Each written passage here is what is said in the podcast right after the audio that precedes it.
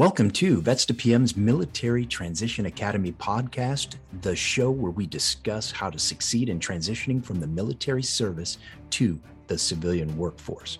This show and the academy it represents helps veterans transition into meaningful, lucrative post-service careers. Your primary host is Eric Doc Wright, P H D, certified manager, military veteran, serial founder, best-selling business author, philosopher, linguist, and coach. Your other host is Jeremy Burdick, project management professional, scrum master, product owner, and retired Air Force chief, and the current C O O of Vets to P M and the Professional Development Unit University, where we will interview veterans successful in corporate America and business to bring you nuggets of wisdom every episode to make you more successful. Next, let's introduce today's guest. Our guest today is Barry, and he's a two-time veteran, Navy and Army, and recently retired in July of twenty twenty-two after twenty-three years of service to the nation. He was a seaman apprentice in the United States Navy and served as the U S Army as both an infantry and military intelligence officer. He recently pivoted into cybersecurity with a focus on insider risk and is a senior consultant with Mandiant, now part of Google Cloud. Hard work, teamwork, respect, and determination guide his actions. One of the most valuable lessons that has come from his experience is that a clear vision and teamwork are the facilitators of success, and that growth happens through investing in each other's thoughts and progress. He has been married for twenty years and has three boys, which means he has no nice furniture, and he enjoys learning, reading, and working out during his free time. Let's get started. So Navy first, Army second, retired out of the Army. He's a Texan. He's down there with you. Um, did D O D Skillbridge and crushed it, and was just telling a story about, in fact, he called to get a referral from his boss, and his boss said, "Hey, I got, I, I'll do you one better, man. How about I hire you back?" So that's what he was just talking about. So how cool is that, right? Is it a paramilitary organization that you get hired back to then? Uh, no, uh, we were kind of talking about that. It's actually a cybersecurity company. Got so it. My background was Intel. Um, And primarily like straight up all source intelligence. So I was an intelligence officer, but during like the last ten years of my career, uh, my kind of my specialty, even though I didn't do it a lot, was counter intel. But that naturally kind of, a, when I was doing my career tri- triangulation, um, I really enjoyed the intelligence part, and specifically counterintelligence, with kind of countering the threats that are trying to get our information, and found out, well, where can I do this in the civilian sector? And then found insider threat within cybersecurity. So that's that's what led me there. But and, yeah. And you retired in uh, July, right? Yep, this- yep, just in July. July first was the official retirement date. So that's a heck of a beard for that short of time. Well done. Yeah, so I started in July. It's like my, my wife hates it, but I love it because I can't grow anything up top. So it's like I got to do something. Like, uh, you know, I, I got to be able to style and work on it. Plus, it's a mandatory thing that I'm, I'm noticing with a lot of veterans, right? We don't get to grow that that facial hair out. I guess sometimes we do, though, if we get to, you know, because we can say, you know, I, you know, say that, uh, you know, I'm I'm a Viking and I can grow that now sometimes. But, and that's one thing that's kind of cool too, with like the way that the military is changing. I was going to mention it. Uh, I don't know if you guys heard, but kind of a positive thing from the Army is they're actually changing the policy of when you can drop your retirement paper. paperwork. So I haven't read all the stipulations, but it's like starts January first, as I understand it. And uh, so if you're eighteen years or more, you could actually drop your retirement work, paperwork at two years out now. So I think that's a good thing. Um, you know, I, I think we just got to hold our, our leaders accountable and make sure that they, they don't try to game the system, you know, because a loss is a loss when it comes to, you know, managing personnel. Um, but I'm hoping what the Army does is kind of set up something to where, um, you know, they can not put the unit out of detriment, but still help out our transitioning veterans and really set them up for success. Because that, that, that's really the the the nexus behind this change, as I understand it. Yeah, there's a there, there's a like immediately I'm thinking to myself, and I haven't read it, so I have no idea, but I'm like, okay, is it positive? Is it negative? There's there's probably some really large pros to it. Yeah. There's equally some negatives to it. So yep. What if you get promoted, or if you would have got promoted and it's like, hey, I would have stayed if I'd have got that stripe or that, yeah. that next rank. Yeah. And you pull yourself out of it because once you drop retirement papers, now you're ineligible And yeah. and life life tends to happen when we're not really, we can make our oh, best yeah. plans, but life tends to happen. I can guarantee yeah. you every single enlistment, about a year before I was going to re-enlist, something would happen. Either yeah. I'd have another child, um, you know, some idiots would slam, you know, airplanes into the trade center or trade towers there. Yeah. Things yeah. would just happen. Um, yeah. And so I almost, I almost think that's for the, for the non, or even for the planners, like the really far out planners. Yep. The only pro I see to it is for the assignments people. Like, yeah. Yeah. There's that, I think, but I, I do think it helps people kind of just line up stuff too. Hopefully again, like if, if a unit's able to, to really guard them from stuff and let them, you know, do training. Cause that's like a big thing. I know, like I, I always felt like I was behind the power curve, you know, cause I kind of, you know, you were talking about life happens, and that's so true. Cause I was, I was all looking, you know, I wanted to, I wanted to command, right? I wanted to command a battalion. I was an alternate two years in the running, but I never got the call up off the the bench. I was like, put me in, coach, I'm ready, but never got the call. Um, so I started looking at, you know, what else can I do to continue to serve and, and get some fulfillment and give back to the Army. And there was actually an opportunity to go be a professor of military science back like almost like an hour north of my hometown in, in South Dakota. So I could have went to the School of Mines and Technology. I had actually, I was on the path to do it. I had actually sent uh, an acceptance letter, um, sent an introduction to the dean there at the school. Um, but my wife and I just kind of started looking at everything, um, you know, life projection, where we wanted to end up. Um, and then like my, my body, you know, the, the military's hard on you. So my body was starting to tell me to, like, probably, again, you say stuff happens and, and sometimes you don't listen to it. Right. So I, I always say, like, I probably should have retired about ten years to five years ago because of like the, the wear and tear on my body. Um, like I was always the, the person out there in the runs doing the funky chicken, right. Um, because of like the overcompensation for all the bumps and bruises in our bodies. But, but, but yeah, um, just, just crazy. Um, but I decided like very quickly, hey, um, you know, I'm, I guess it's time to, to hang it up. And we decided, uh, that's when I started. So it was, I got to back up a little bit because that was like at December of twenty-one when I decided to do that finally. So it was like, you know, I, I put that paperwork in there that that next summer to to retire um the the following summer, that year out, and drop my paperwork. But it was like I had I, so I had about eighteen months to plan, but even then I was like, I felt rushed. Um and I had a great unit, um because normally it doesn't happen where they kind of like let you do stuff it, do, for yourself. It's usually like, no, you're in you're, you're still running, you're in the gates. And especially when you're managing people, but I was able to to balance all that and and had a great chain of command that supported me and allowed me to to do stuff for me. But I still felt like I was behind the power curve. So that's one thing, like, too, when I when I think about like this new, you know, thing for the Army is like, it could be good because then it allows hopefully people to protect them and give them some space and time to really concentrate on them, because I knew I had training to do.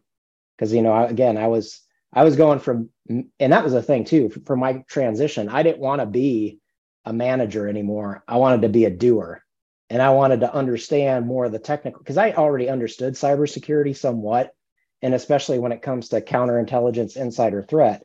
But I needed to beef myself up on more of the technical side, um, because I was going to be an individual contributor now, and that's what I wanted to do. Um, So I had to invest in, uh, you know, that time to do to do all that that work. Um, so that was important to me. But man, I felt like I was behind.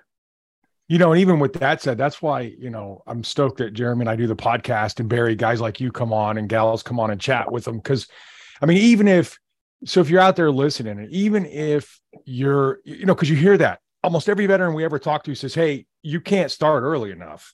Yeah. You know, you're still in uniform. You still got a career. You still got daily duties in uniform, mm-hmm. but you know, they don't, there, there is no exit event that's no. an immersive event that's going to teach you the new norms, the new customs, the new courtesies, yeah. the new, you know, hey, stop knife hand. And like, it's, it's, uh, you know, so thank goodness for LinkedIn these days and, you know, uh, networking and things like that, this podcast. I mean, yeah.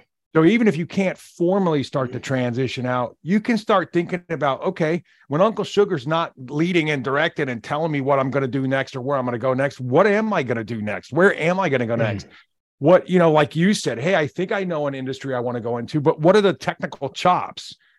You start connecting with those people, you start figuring that out. So yeah, even if you're not going to formally plan, you still yep. can listen to things like this podcast and network on LinkedIn and whatever, and start going to industry events, reading industry trade publications so that you can figure out what you want to do next. Because two years will, like you said, man, two years goes faster yeah. than you think. I mean, yeah. And I, I had a, ten- yeah, yeah I had a, I had a tentative plan too, yeah. you know, I, or at least was like, hey, I think within the next three to five years, I'm probably going to be, you know, at, at my horizon. But it comes fast. And, you know, as a planner, you know, I, I was, I was, I, I was made that way, trained that way through my whole career, but still it's like, you have audibles, but still it's like, uh, like Jeremy was saying, life, life intervenes when you least expect it, or, you know, or you, you see different opportunities and just ways to do different, uh, to provide and, and feel fulfilled and give back. Um, but the other thing I thought was interesting too, that I was kind of smiling about, like the knife hand, you know, there is something like, you, you know, you, you gotta, you gotta become a civilian. You, you operate different. It's more like leading through influence, I think, is like the best thing I've heard, rather than like you automatically have the rank and, or, or, or like, you know, there's a rank structure, it's hierarchy, it's a hierarchy. It's not like that always in the business world. And it's a lot more through influence. Um, so there is something to be said about, like, that's part of your transition too, is just learning how to operate differently and think differently.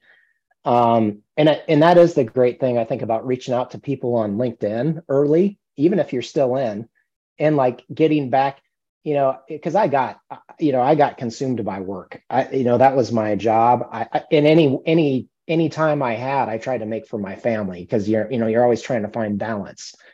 Um, we are, I, I mean, we're still all trying to find it constantly, I think, and do better at that, um, with managing, you know, time between family and work and all that and other commitments.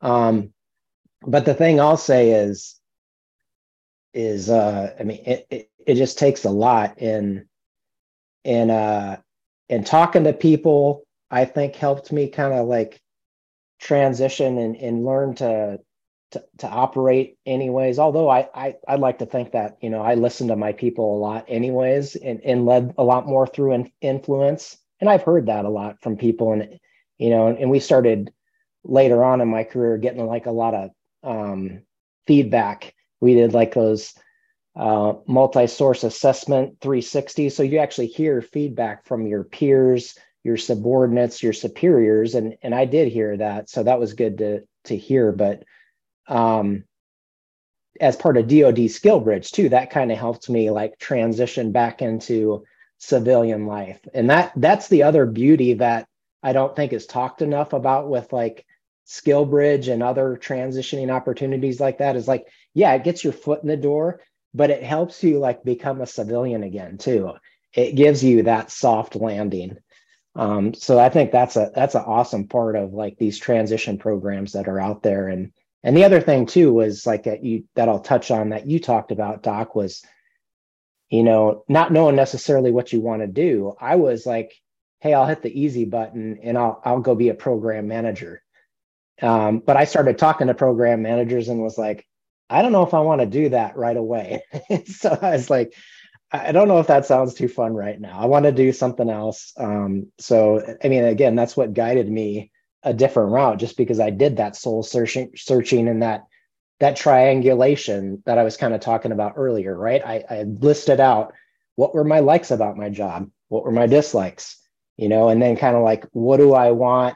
So I had like, you know, those, those, those three, then, you know, get the Venn diagram out, make my three little, three little circles. That last one was kind of like, what do I want out of my personal life? And, and, and you know, I kind of tried to see what was in the center there of the positive things. And then that kind of led me down to searching and reaching out to people that were in it, these industries. So I went out, I found people in an insider threat and talked to them.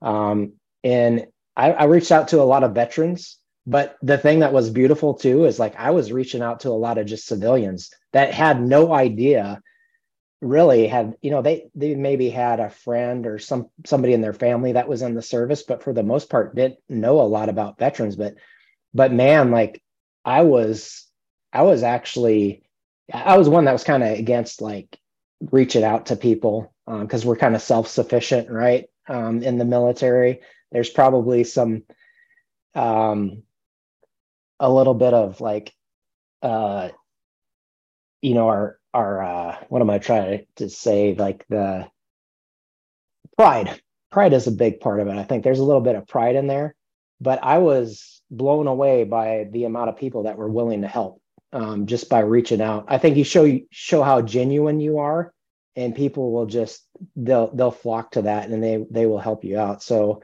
I would say like the the network that I created, because I started out with like maybe fifty connections on LinkedIn, but they were all like military buddies, uh, maybe a few friends that I knew from high school that were out there in the civilian world, but.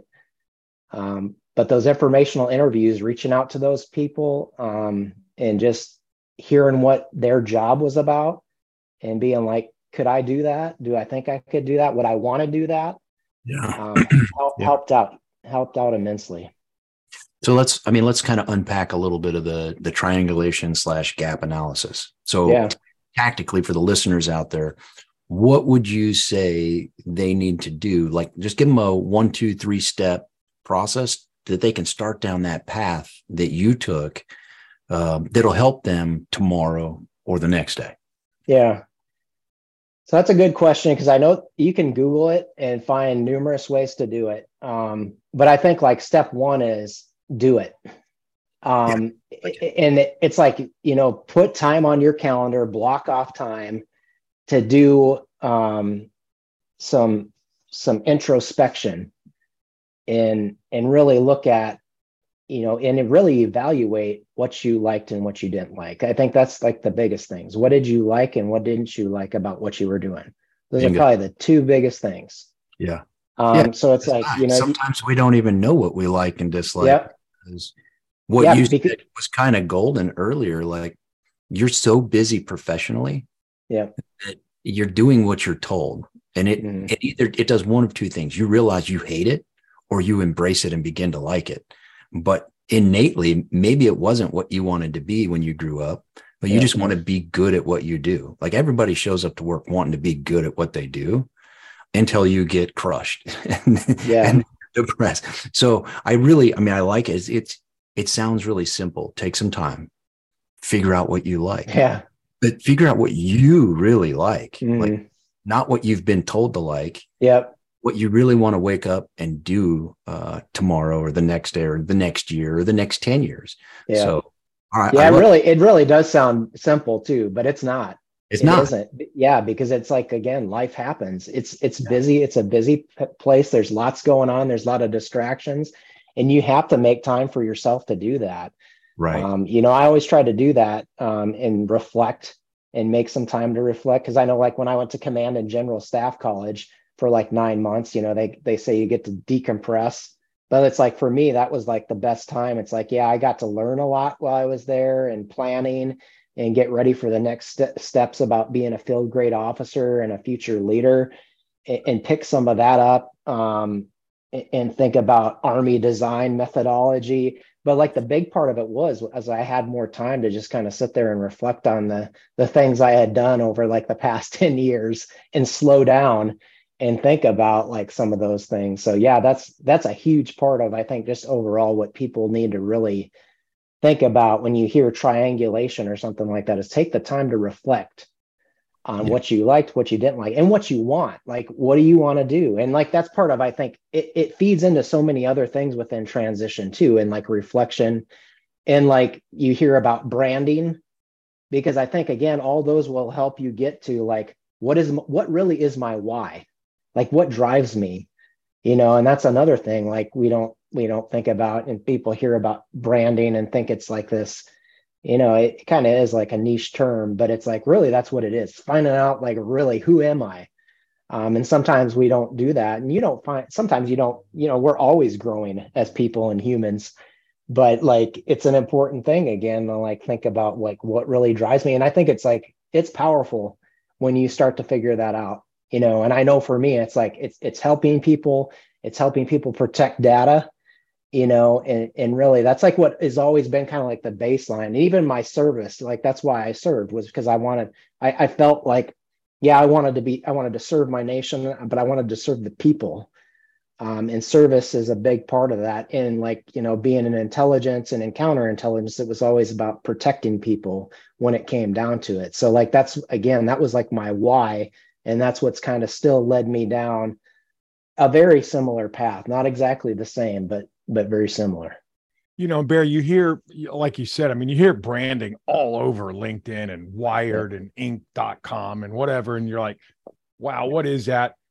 And they probably didn't teach it to you at your schoolhouses and Command and Staff College. They probably don't teach it to you in TAPS. And so what I tell folks is just, who are you? What do you want to do? Why do you want to do that? And what value does it bring somebody who would care, right? Because not everybody's going to care. So for the people who care, what what's your signal that you're sending through the market? So like you, you know, I mean, just in a brief time of meeting you. So, hey, I'm a guy who served, who wants to continue serving. I use my curiosity, my problem solving, and my sense of service to secure your data so your organization maintains profitability and competitive advantage or whatever. Yeah. Right. Like then yep. the civilians like, and you, and, and the branding, so to speak, flows from that. There's your yeah. story. I know who you yeah. are. I know why you do what you do. I know what you do. And I know what I get out of that relationship. Yeah. Yeah. That little so piece that you just coordinates that you're good to go. Yeah. That little piece you just broke out there too, is like, I mean, that's, that goes into your elevator pitch when you're meeting people or you're going into an interview, and then it's, it's genuine. Again, it's like, that's the beauty of it. You take the time to do all this stuff. It's like, it's natural. It's like, it's right there. And then you're not like deer in the headlight thinking about like doing like reflecting during an interview or meeting someone, you know, when it's like, you know, because people can sense that too. They're like, well, you know, they, they just don't quite know what they want to do. They can be a great person, but you know, it's just, it, it helps you immensely. Yeah. Yeah. yeah cool. I mean, you kind of talked a little bit too about uh, uh, quality and networking and, and taking it from the fifty people to yeah, yeah, yeah, more that are outside of the your your natural job, right? So the, yeah. the person that you just served with five or six years or whatever else, it's likely not going to be the person who hires you professionally on the outside. Yeah.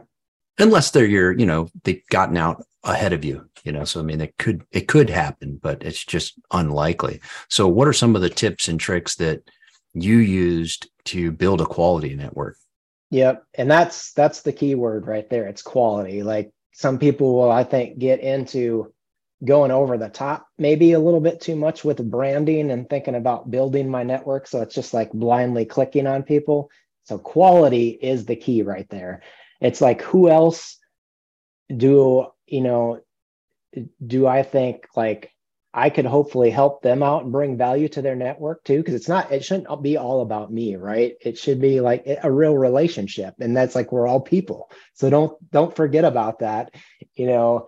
Um, and we want to help each other out for the most part. I think like, yeah, everybody wants to be successful, but hopefully it's not at the detriment of somebody else, you know, but, um, but yeah, quality is like the biggest thing. And then finding people in your industry. And And again, like that was one thing I had to unlearn too, going back to not being maybe a believer in LinkedIn. I mean, I was on Facebook a little bit, but I wasn't a big social butterfly, and I don't go on Facebook a whole lot more. I find more value, I think, in LinkedIn too, because I've, I've built that quality network and I find more um, that drives me. And I, I just, I, it fills my cup more, you know, I, I get, I get more fulfillment out of it. Um, There, yeah, there's detractors there and there's some negativity, but for the most part, it's pretty upbeat, positive. Um, Facebook, maybe Twitter, maybe not so much anymore.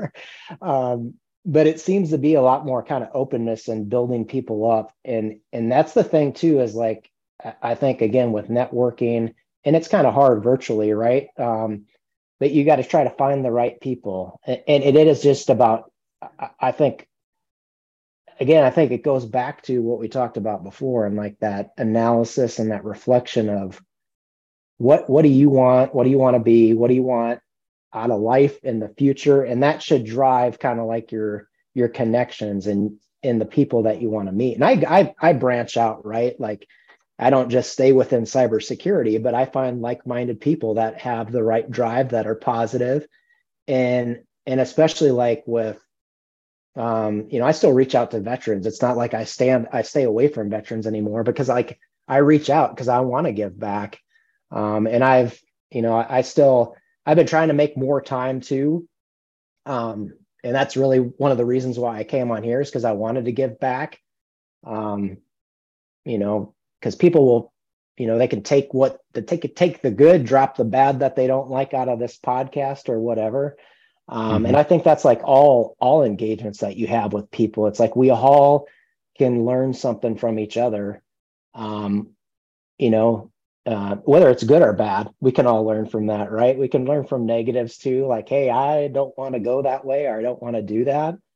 Um, sure. So that's a good thing. But it, it came down to, like, for me, a, a personal thing, going back to your original question about how did I navigate it, you know, it's like, I, I think I have maybe around like two thousand connections or so. I, I'm not positive, but it's like most of the time, the people I reach out to, again, are the people that I want to connect with. And then like those that are reaching out to me, same, same thing applies, but it's, it comes down to me individually. I'm not just like one that's just going out to like build the number, right? It's it, it to me, it's it's more deeper, and it, it and to me it should be quality, because that's that will be more valuable to to you, I think, in the end.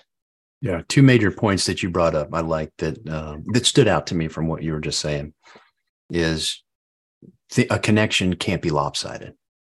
Mm. You can't always be the guy that asks for the favor. Mm. Like after so many favors, you kind of wore out the teeter totter, and now you you know you're way at the bottom, and there's just no way to get back up. Um, so I guess as a good piece of advice, offer value to your connections. Yeah. If it's always just you ask and ask and ask and need and need and need, and then you're probably going to get you know ignored, ignored, ignored. Yep. But uh, the other thing was you know not staying within a silo uh, of just one place. You know, if you if you're a car, you need a lot of different parts to make it go, right? You, you need tires, you need an engine, you need the body of the car, you need gasoline for it. So, I mean, the whole idea of sticking in one, one industry area seems a little, uh, at first, like that's good, it's good, get penetrate mm-hmm. deep into that career field, but then branch out so yeah. that you have a wider view of what people need and what they value, so that you can offer value. You can't offer value if you don't understand what they value. So, yeah. And then like, like we said, many times life is going to happen. So maybe you find out like, hey, maybe I want to go a different route. And then there's, there's a path open to that, it, where like, again, from these connections and, and even the discussions and giving back with people, you might figure out, hey, maybe that's something I want to do. Maybe, I, maybe I want more of that. Yeah. Um, and maybe I can, maybe I can, you know, add value to, to that person or that organization, that that other path that I didn't see. Yeah, I agree. I agree. I I got to be honest with you. I mean, after uh, serving twenty plus years, I don't know that I knew what I wanted to do. In yeah. fact, I definitely knew, did not know. I knew that I did not know yeah. uh, what I liked and disliked. Yeah. yeah, that's that's what I think I was pretty much too, until I really started To, you know, taking time to do that reflection. And I still don't, and I still tease about that. Like, I still don't want, know what I want to be when I grow up. Yeah. Um, because That's it is, it, it really is just a journey. Life is a journey. I mean, pe- pe- people say that all the time, but there's a reason for it, man. There, there's a big reason for it. Yeah. Yeah. Oh, that's yeah. great advice. Doc, what are you, what are you thinking? You know, and that's key too, Barry. So this triangulation, this networking, these things, and that's what's cool about this, gang, is these skills are, yes, they're perishable, but you're going to use them again. Mm-hmm. I mean, I can tell you two different services. The second time I left service, two thousand three, I've been like seven completely, completely different professions since then. Yeah. But every single one of them, it's like, hey, why do I want to go to this next profession? Cool. What are the pros? What are the cons? How am I going to bring value? What skill sets have I developed in the past that I can leverage in this future role? So that, so that again, you can give that that your why, as you were mentioning, Barry, and you yeah. you just lather, rinse, and repeat, man. Hey, I want to be a business pro, uh, professor. Cool. What's a professor do? What are they like? What's a day in their life like? Cool. What makes a good one? What makes a bad one? Cool. How do I be a business owner? Cool. How do I be a D O D civil servant? How do I completely disparate fields? Yep. Yeah. How do I start my own business and do something completely different that I, that I didn't even know? You're, you're still in sprint mode. Yeah. You're constantly just sprinting. Got to take care of my primary duties. Got to take care of my additional duties. Got to take care of my people. It's like those three things yeah. are always on your mind. And then, you yeah, know, that's, it's like that's, that. That's a hard thing too there. You talk about like, for me, again, like being so like having that underlying, you know, uh, thing of service in my, in my people and taking care of my people, man, that was, that was kind of a hard thing to do. Cause again, it's like, you have to create time for yourself and you're not used to that. No. So, so it's like, I really had to focus on that. And our TAPS program is good. Not all TAPS are created equal. Um, again, it depends on who's running the programs, you know, and, and, and they do have like a curriculum that they have to follow, but right, it comes down to people and how they manage their, their program. Um, so you can have some good ones and some bad ones. And ours was, was a good one, but it's like, it's just too much darn information to cram into three days, yeah. you know, and that's, it's like good, good military training, right? That's what we do. We, we, we schedule like a two hour block of instruction. That's probably supposed to be about two weeks. Um, yep. but that's the way it works. But so again, you got to find, you got to find supplemental things and, and, and, and add that into your, your kit bag and, and, and make it be a forcing function for you too. Cause then again, it's like, you can hopefully have some leadership that's understanding and, and discuss with them. And that's the other thing I'll say right there too, is like, I was open and honest with, you know, my, my, my G two, I mean, oh six, great guy. Um, Gus Muscovsky, if any of you have ever run across him, he's a, a, an American Panamanian guy. He grew up in Panama. And actually, surprisingly, great story. He knew like my second uh, aunt and uncle and cousins that used to run around there in Panama. So we had some history that we didn't even really know about. But I, early on when I knew, like I felt that change that, hey, I was going to be, you know, retiring, I I went up and I had that honest discussion with him. I got some time on his calendar, sat in his office, and said, "Hey, sir, I'm, it's time time for me to hang it up." And then it's like, "Here's my plan." I went in there with a solid plan, and I think that's one thing you do too that will actually, you know, set well with you is like if you have a solid plan. I had a timeline laid out. I again planner. I had my little Excel spreadsheet with a calendar and, and, and showed him and did the backwards planning of like, these are the things that I need to do training.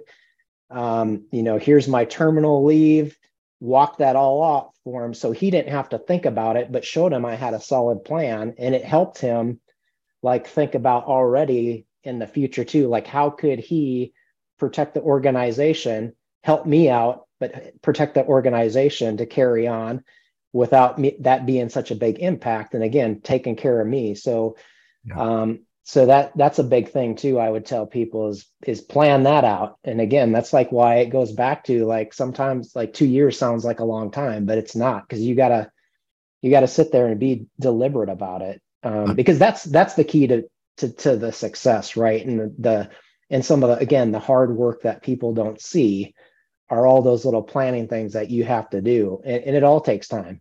Yeah. Time, time is not infinite. Right. No, I, I agree. I, I think the uniqueness there is you planned it, but then you showed it to your boss. Yeah. So that he could help you. Cause we all want to, I mean, you're not, you're not wearing the cloth because all of a sudden, you know, you don't want to go be a millionaire or you want to leverage people for your dominance. I mean, it's a service industry. We yeah. are there to serve others. Sometimes people just don't know how to help the other, you know, people in their, in their command. For example, yeah. you know, every commander doesn't understand that, hey, uh, I need to give this person time to one, figure out what they want to do. And then two, to go do it. So mm-hmm. it's the deliberateness. And I like the way you put that, the deliberate planning and then the deliberate execution of your plan to see what then happens. That's the only way you're going to know what, if, if it was a good plan or a bad plan. You got to start working it somewhere. Um, before we get too far, I do want to bring back, you, you said something that um, early on in the show that was uh, the importance of informational interviews. Unpack that just a little bit for me. Yeah. So, you know, again, I started out and I was like, hey, I want to be a program manager. So I started like researching online, like most would do, reached out to Mister Google and kind of seeing like, you know, what does that entail? What training does it entail? Um, I actually started down the path. I think I got like two hours into the, to some training I found Uh, through some free training online. And I was like, uh, let's put a pause on this. I need to talk to some more people. So then I started reaching out to some folks online, again, through my connections that I had reached out to. Some of them were people I had already made connections with. Um, and then some of them were people that I, you know, continued to like, you know, go out and find. And again, like looking at that quality and people that I wanted to connect with. And it wasn't only because like, you know, going back to like, I wanted to reach out to that person just because I knew they were a program manager. It was usually like, again, I looked at them from a broader perspective. Do they, can I bring value to them potentially in the future? Can they bring value to me? Um, and do I like what I see? You know, I, I go through and I, I, I, I look, you know, that's the intelligence officer in, in me too. I I'd go and I'd, I'd look on their profile, see if I liked the message they were sending, look at some of the comments they had made. Um, and then like, I, you know, once I started feeling like this is not what I wanted to do, um, then I was like, well, okay, there, there's one indicator right there. I don't want to do this. What do I want to do? And that was like the, you know, the, the door or the, the, the elephant in the room. I finally saw it and I was like, man, I don't know what I want to do. So then it made me focus on, okay, what do I want to do? So then it led me down cybersecurity. You know, when I started doing that tri- triangulation, because that was something too, you know, when I was in college, I took a computer class and I actually liked it. Um, it was just like, you know, binary languages and, and, and, and programming and stuff like that. So it wasn't necessarily cybersecurity, but it was something I had always kind of been interested in. And I'd always touched on the fr- fringes of it in intelligence anyways. Um, but then I was like, okay, cybersecurity is like saying you want to go into the medical field. And that's a big thing too, is like, you know, when you're finding out about these different industries, you got to figure out like, what is it all about? Because there's like all these different, um, you know, some people will think I T and cybersecurity are the same things. Well, no, they're complementary, but they're not the same things. And that's something too, like going down this path of reaching out to your connections and doing informational interviews that do that job, you can find out what does it entail. And then like, it, it's, it's a teaching moment for you too. Because you get to figure out, well, what is it exactly and what does it entail? And then the other thing that's beautiful about it is when you're talking to these folks, they can usually hear like what your interests are too and be like, hey, maybe you want to consider X, Y, or Z, you know, or like based on your background. Because like, again, sometimes we don't know what value we have in our kit belt, right? The things that we learned in the military that we can bring to the to whatever organization. That was like a big part of it too, was for me was I, you know, I knew I had a, a, a lot of things I, I could bring to the table, a lot of soft skills and, you know, I'm a people person and, and, um, but it's like, what are actually the technical skills? I had to sit back and really look at that too. Like what, what, what translates into the civilian world? And there was actually a lot, right? I didn't think there was, but, but there was a lot. Um, And again, like from talking to these people and building these relationships, people people get to know you. Um, and that's how I got into like Mandiant um, in the first place and got my Skillbridge opportunity, because I had I had been in conversation with this guy that was an insider threat, Johnny Collins. He's at a completely different company now, but great guy. He was, a, again, he just a, a regular civilian, didn't know me from anybody else. Reached out and we would just talk. And, um, and he ended up, you know, first he was a coach, then he became a mentor, then he became a sponsor. And that's another thing too, that people, there's, there's differences there, right? There's like the coaches that they just sit there and tell you like, hey, you know, you got to take, take this ball. And, and when you're running to the right sideline, you know, make sure that ball is in your right hand when you're, when you're running the sweep or whatever, so that, you know, you're protecting the ball. So, so there's that, but then there's the mentors, right? That start to kind of like say, well, if you want to do X, Y, or Z. They can help you kind of like set stuff up, and they they help, they start to help and, and and hold you accountable. And coaches do that too. They can help hold you accountable, but there's usually more of a connection there.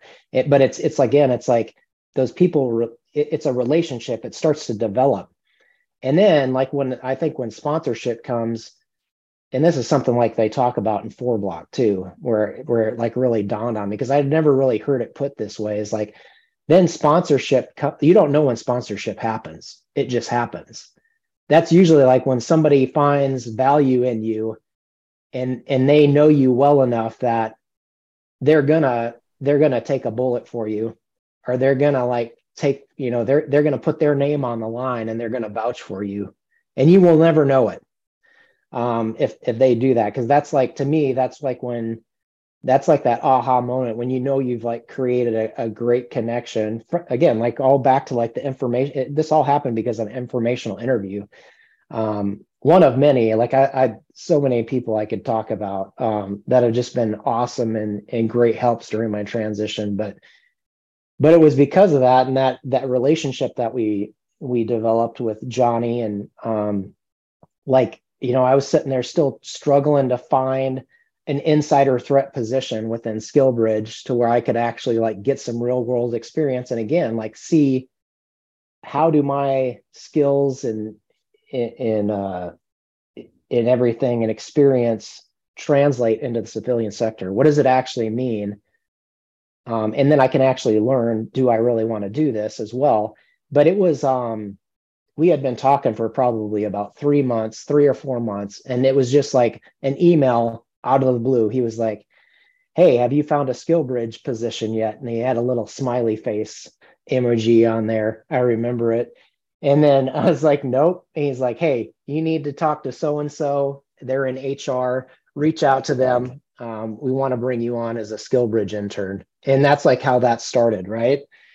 Um, so again, that's that that's the that's the thing like about the informational interview, you know, just just there's people out there, talk to them, you know, and ask them, you know, have questions lined up of what you want to talk about. Don't don't just, I mean, you can go in there blind, but I would say have like a solid, you know, three to five questions that you want to talk about. Start with that and then build on that, and, you know, get more questions. And don't don't let it end there, you know, right? If if they have time and they want to invest in you, reach back out to them or reach out to others and ask them, or ask some people the same questions, because maybe you want to get validation that, you know, somebody didn't, wasn't just like real positive about this part, because that's something that they liked. Again, it's got to be like what you like and what you want.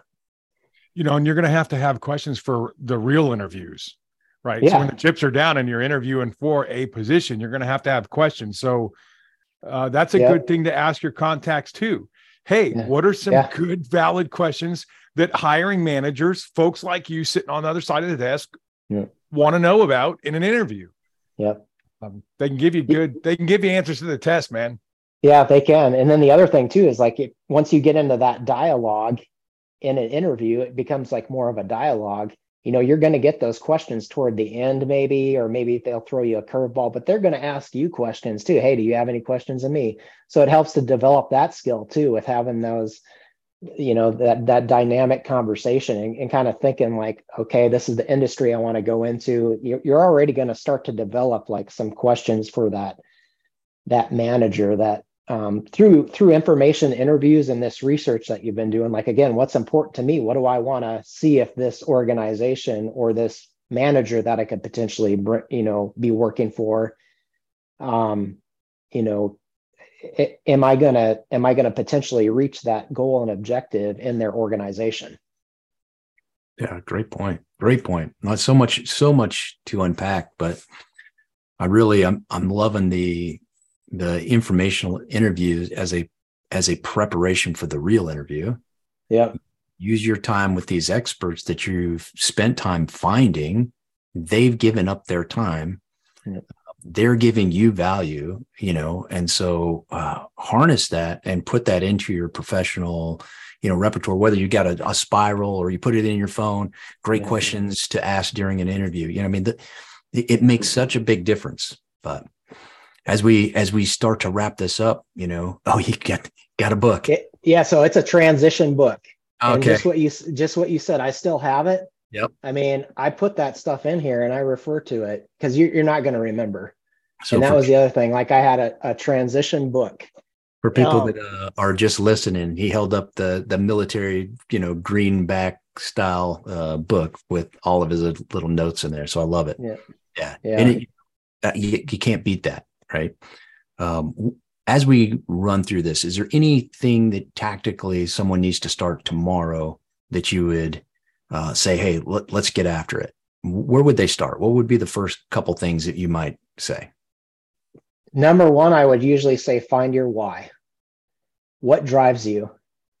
Because I think like you really do that, that, yeah, that inner search of like what actually drives you. Not, and then sometimes that doesn't actually, you know, mean like, what do I want to do in a career? No, like, it's like, what drives you? What, what fills you? What, what, what fills your cup? Um, you know, and I think that goes a long way. Um, and then I would say, you know, a, a second thing would be plan, plan it out, be deliberate about it. And then third, I would say, you know, for somebody that was an intelligence and very, Uh, like didn't like to be on social media a lot, break out of it. You can be careful. Like sometimes I, I probably still, you know, I, I've broken some cardinal rules and probably opened up more than I should have and and let a little bit more out on online than I should. But, um, you know, trust in folks, trust in people, um, and look for those quality connections, you know, and ask, ask good questions and, and you know, bring value to their network. Um, because you're going to get a lot out of it. And again, like those, the thing too, that I forgot to mention when you said it was like those in informational interviews. Yeah. It helps you prep for the, the interview, but it could be the interview too. You never know. You never know. Like from these discussions, like the bonds you can make with people. And it's like, somebody be, might just be like, yep, I want you on my team. And then the timing might not be right. Like I talked about, like I wanted to work for Mandiant. Mandiant, I actually didn't know, this is going to be funny. Um, but I didn't know what, what Mandiant was when I originally like was again, trying to figure out cybersecurity because I wasn't in the industry. And then like, I find out like by accident, you know, when I t- reached out to Johnny Collins, who, who had worked there, um, I started like, you know, Googling it. And then it's like, even Mandiant is low key, um, because you, you have to like really read in the like news headlines when these cybersecurity breaches and the like incident response responders go out there and there'll be just like a blip in there, like Mandiant intelligence helped out or, or Mandiant consultants helped out doing what. It'll just be like a blip in there, but they're all over the place. But, but, but that was the thing too, is like, it just, it opened my mind, my mind and, and my view and, But, but like, I kind of got off track there, but like, you know, I wanted to work for them. Like once I started figuring out, like, also like what the organization meant. And there's like a lot of veterans in this organization too, which I'll, I actually really like too, but I found out again by accident. Um, I mean, the C E O is a former um, Air Force O S I um, agent. Um, so I mean, right there should tell you something about, but they're like very mission focused. So again, like when I was looking for what I wanted in an organization, um, it, like their values spoke to me.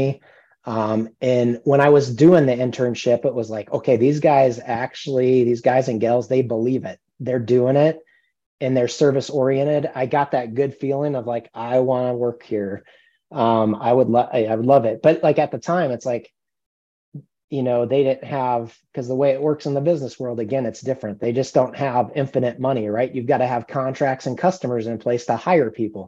And that didn't necessarily pan out at the time. So I, at the end of, you know, end of my three months, they're like, sorry, you know, w- we, we want to hire you, but we don't have anything. And I thought that door had closed, but, you know, I, I took that break. I was with them um, from January to April first. I had a big break.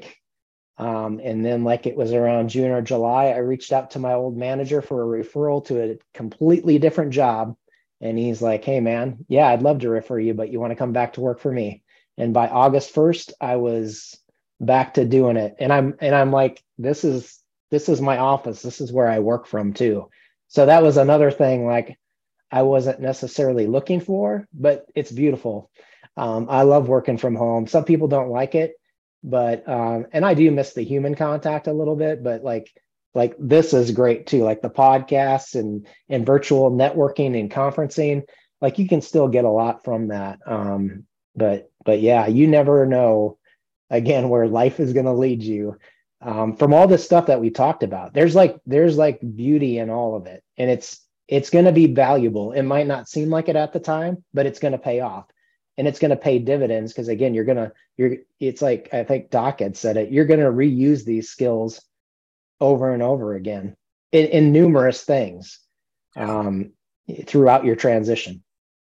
For sure, for sure, yeah. Man, that's great. Yeah, I need a notebook. where, where is it? But uh, Doc. Uh, any parting shots, anything you want to bring up?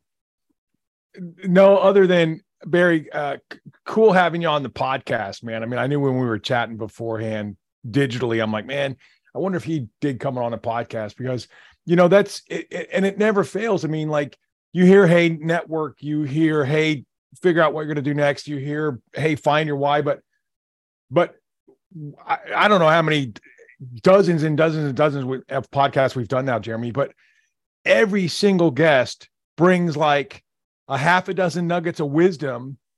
You know what I mean? That are totally different because Barry, it's your transition's completely different. And yep. I was talking about this with a vet. We were having lunch last Friday. And one of the things I struggled with is the transition is not like a sprint. There's no finish mm-hmm. line. No, there isn't. It I've goes been out on since two thousand three. I, you know what I mean? I, it took me a decade to transition because you're literally transforming. Yeah. And so like you said, when you learn those skills to, you know, you don't have to figure out what you want to be when you grow up now, because if you figure out that what you're doing isn't it, you just transform into something else. Right. Yeah. I mean, we're critters, we adapt. So yeah, um, I'm I, going, I really I'm, like the fresh eyes you brought to it. Yeah. I mean, you can, you can, you can decide to become a lawyer at fifty. You can do it.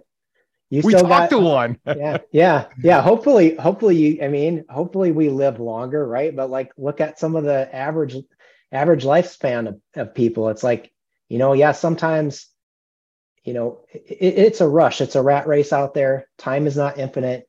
But again, you can recreate yourself in, in like a short amount of time. It's like yep. y- you can do it. It's scary. It's scary because it takes time. It takes commitment and hard work. But you can do it. Yeah, I love it. What a way to wrap it up. You know, deliberacy, hard work takes time. I'm yeah, good. I pre- yep. I really appreciate you guys having me too. This was this was great. Like I said, my my first one. I've I've actually been lined up to do a couple of these, but but work or life would would intervene. But uh, I appreciate you guys having me on too, and, and giving me this opportunity to give back a little bit, and you know, and flap my gums. I, I love to talk about this. I'm passionate about it. Hopefully that came through, and, and hopefully I gave value to people who listen to and your listeners. For sure. I think you helped me. So I really appreciate uh, the time we talked, and I look forward to talking again. Yeah. Yeah. We'll stay in touch. Definitely. I appreciate it again. Cool. Thanks, Barry.